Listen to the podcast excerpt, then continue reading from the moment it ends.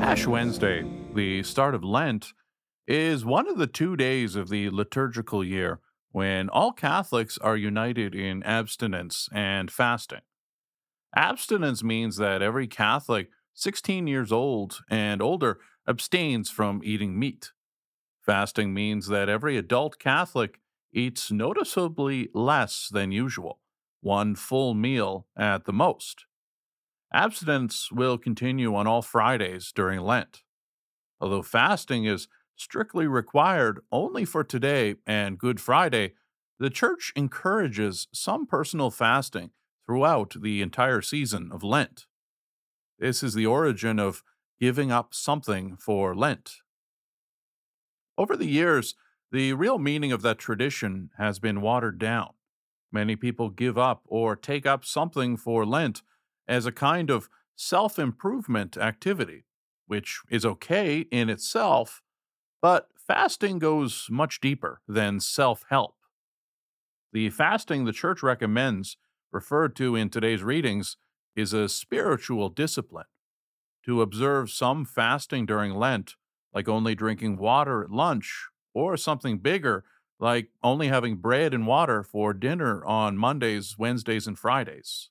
Whatever the actual fasting looks like, the meaning is always the same. It is an act of repentance and penance.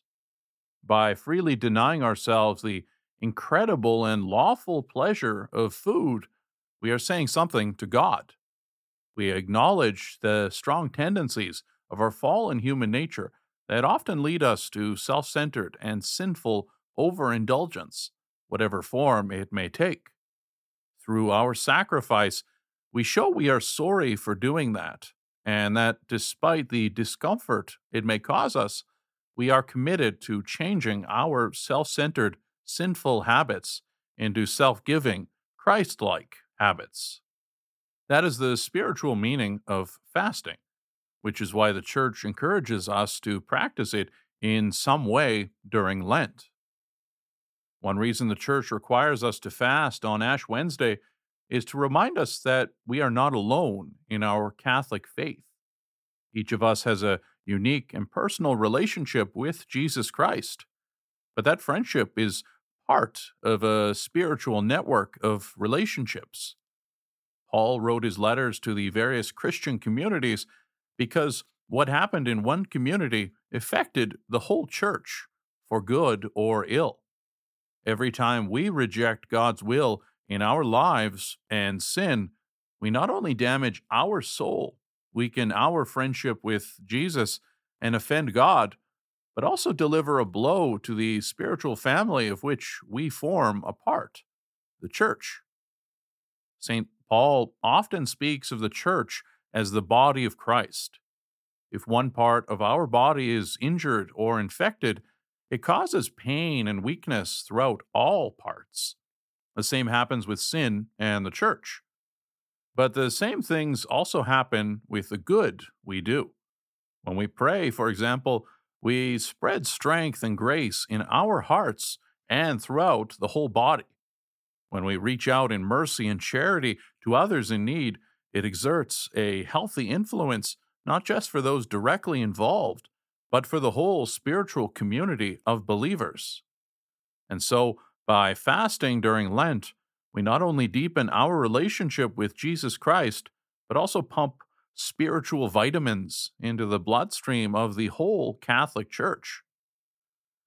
Our sacrifice here and now can give strength and inspiration to our spiritual brothers and sisters on the other side of the globe. What we do matters for them too, and what they do matters for us.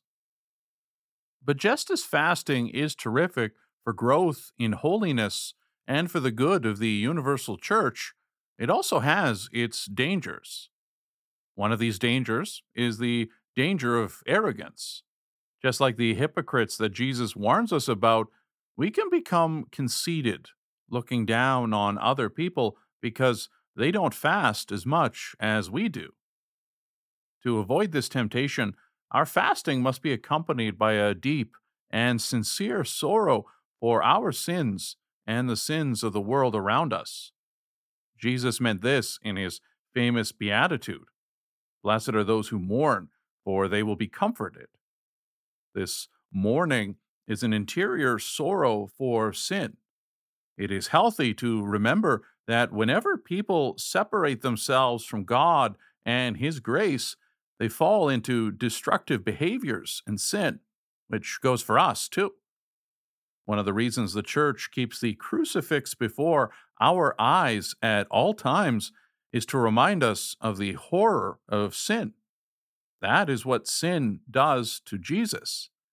Sin is what allowed evil and death to enter the world. The ashes we wear today are a visible admission of our personal and the entire world's sinfulness. They remind us that we are imperfect and have room to grow in virtue. They remind us that we need God's saving grace, our only hope for everlasting life. The best way to cultivate this interior sorrow is by using the sacrament of confession, where we confess our sins and experience God's infinite mercy. As Jesus renews his commitment to us in this Mass, let's ask him to enlighten us about what each of us should do to live these weeks of Lent deeply and meaningfully so that we can be sure to receive all the graces he wants to give us.